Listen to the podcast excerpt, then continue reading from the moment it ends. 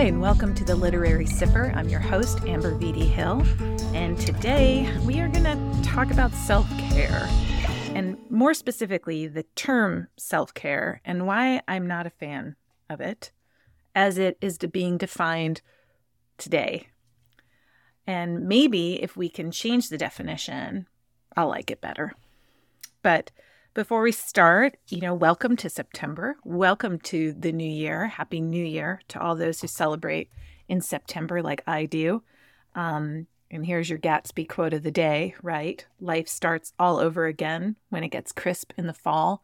And I know so many of you are not in that crisp, beautiful fall weather.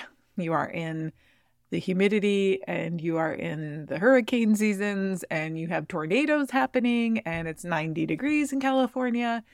But for some of us, fall is in the air. And in any case, the start of school for me is always the school year, is always the new year with trips to stationery stores and fresh journals and sharpened pencils and all of the great promise that comes with that.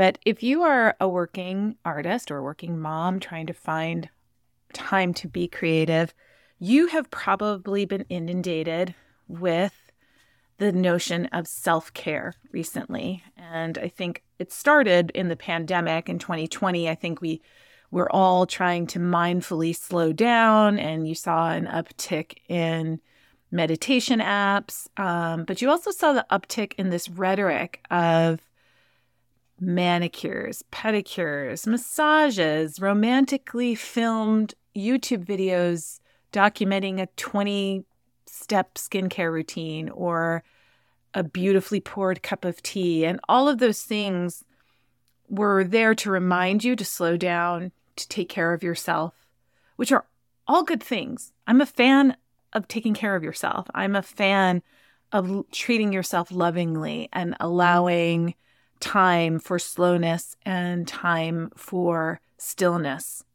I am a huge fan of nature walks and meditation, hot baths, all of those things as a way to free up your mind um, from the constant busyness that seems to infiltrate our way of life currently. However, recently I, I have come to find it to be a little cliche and a little bit belittling somehow, as if you're the bare minimum of what it takes to be human in the world to eat well, to drink your water, to exercise, to move your body lovingly, to sit in meditation. That is, in a lot of ways, the bare minimum of what it means to function as a human and what we would want for all humans on this planet, not just for busy moms or people with stressful jobs. And to be sort of saying to yourself, taking care of self is an you can fit that into a 30 minute manicure. It just doesn't feel right. And I believe that if you use your creative life as self care, then you will feel even better because you've stepped out of the mundane for a minute. You've stepped out of these sort of daily tasks of cleaning yourself off with a hot shower or eating well or moving your body well, and you've stepped into a sort of mystical space, a freedom space, um, a space where all of those things that make you so busy are not in expectation of you. And we've spoken before about wandering in this space for even for five minutes, what that can do for a mindset. But what if you really structured your time so that the taking care of self piece was a creative undertaking versus the sort of surface caretaking that has to happen because you just live in the world. And I, I'm not trying to undermine the fact that people work two jobs, people are busy, life is expensive, and to to honor yourself by saying, you know, I'm going to do nothing today and I'm going to just get my hair done and that is what I can manage that is absolutely real and that is true and that is relatable. But is it also a resistance to the sort of higher calling of what it is to be in love with your work self, with your creative self, with your artistic self enough that that is also part of caretaking. So, my question is why do we always ignore the pull to create? Why is it viewed in this closed off way sometimes where, oh, if only I had time to do that, or someday if I have time to do that?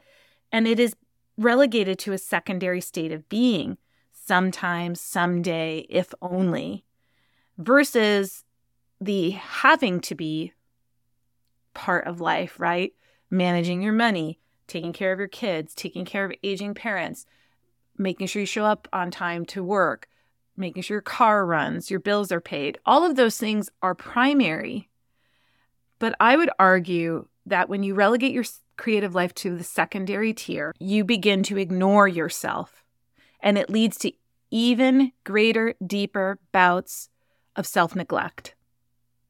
So if you add the creative life in line with the what you consider primary needs, take care of house, take care of money, take care of other people, take care of self is part of that and most instrumentally taking care of yourself in a creative way, not just accepting painting your nails as a form of self-care, which always kind of smacks misogynistic to me a little bit.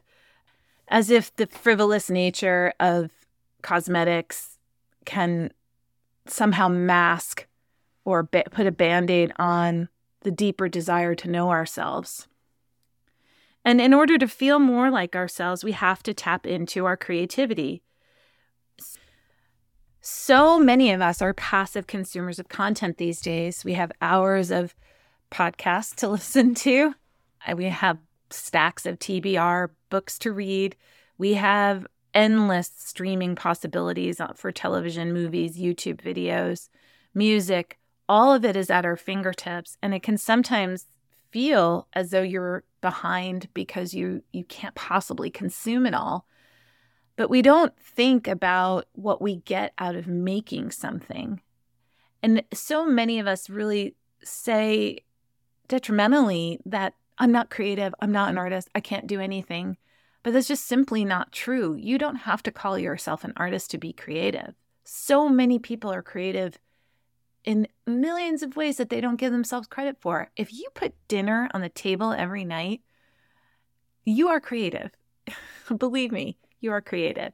If you're into your garden and growing vegetables or growing flowers, and you dedicate the time it takes to make the soil fertile, to clip eh, back things so they don't destroy the garden, to take care of bugs and animals. That is a creative enterprise. It is a prize that opens you up to the universe, to the cycles of nature, to the seasons in a way that simply going to the grocery store does not. And writing and and of course art of any kind, visual art of any kind, making movies, photography, all of these things can be elevated in whatever way feels good to you. So if you find yourself snapping photos on your phone all the time, what would happen if you took some of those photos and blew them up and into a size where then suddenly they became a little more interesting to look at? Where suddenly they had a little bit more space in your own physical space in your home, but also in your artistic life. We have to curate these things that we're already creating. We have to feed our artistic life in order to flourish. And another part of it is we have to celebrate when we do. We have to give ourselves credit when we do create something, when we sit down and write a poem, when we sit down and work on a book, when we sit down and draw for an hour, we have to give ourselves the time and space to do that without worrying what we're supposed to be doing, without worrying about the endless to-do lists that are there, and we have to start viewing as it as taking care of the self. That self that is in you, that is meant to be here, that is meant to be released from all the fear and guilt and anger in the world, and it is meant to rise above that and to touch something mystical. That is taking care of the self. And so I really urge you to figure out what ways you can create, what ways can you join a community that underscores your creative identity and connect with them so that then you became a, become a group of people who are taking care of the self and putting that energy into the world. So I urge you to make time this fall to practice creative self care, a mindful approach to taking care of the self that includes listening to those creative urges, making time for those creative urges, and celebrating that creative urge. I've done this this summer a little bit with the small poem every day, making sure that I wrote something small every day, creating the book guide for you all that's on my Substack, writing essays on my Substack, of course, working on my second book, of course, revising the first book for editing. All of those things are part of how I take care of myself. But I've also learned that sometimes it's good to step out of writing and to step into a different kind of creating space, creative space. So, drawing, sketching, um, taking photographs, of course, is important to me. But I think there's so many ways that we forget ourselves and we forget what we loved.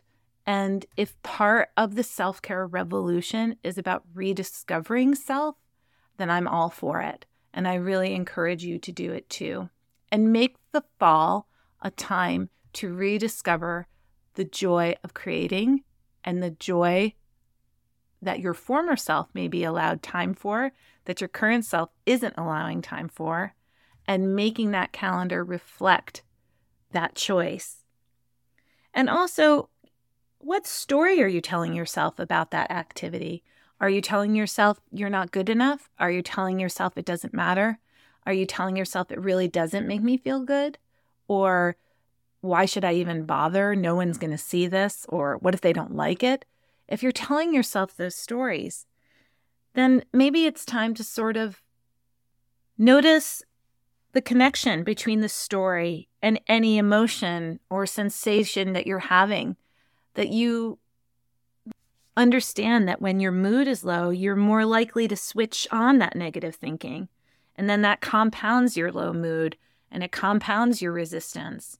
And so, if you can elevate your mood through the creative work and you can take care of the self, then you will notice that those stories will come fewer and slower until that you see you hear them and you can dismiss them as not being true to where you are in the moment. Make sure your creative life is nourishing you. Make sure that you see it as essential to your daily routine. And make sure you don't shortchange yourself and accept five minutes of undisturbed silence as self care. I would also add this that if you find yourself returning to an old love, an old art, an old work that you've written, you know, an old novel you pulled out of a drawer, there is going to be a period where you're almost paralyzed by the time that's gone by. And I just want you to know that you're not alone in that, that every artist struggles with that period away from their art. And when you return, you'll just find yourself in a new phase of your artistic life. And I wanted to end today's episode with a, qu- a quote from Helen Frankenthaler, the abstract expressionist. And she says, I will often get back to painting after a break and panic and not know where I left off. I seem to start at day one again. I sit around and sharpen pencils, make phone calls, eat handfuls of pistachios, take a swim. I feel I should, must, will paint. It is agony. It is boredom. I become impatient and angry with myself until I reach a point of feeling I must start, I must make a mark. Just make a mark. Then hopefully, slowly, I get into a new phase of work. I really wish for you that new phase comes quickly It comes without the anger and impatience of Frankenthaler, but with great joy and expectation. And may your fall be a happy one. See you next time.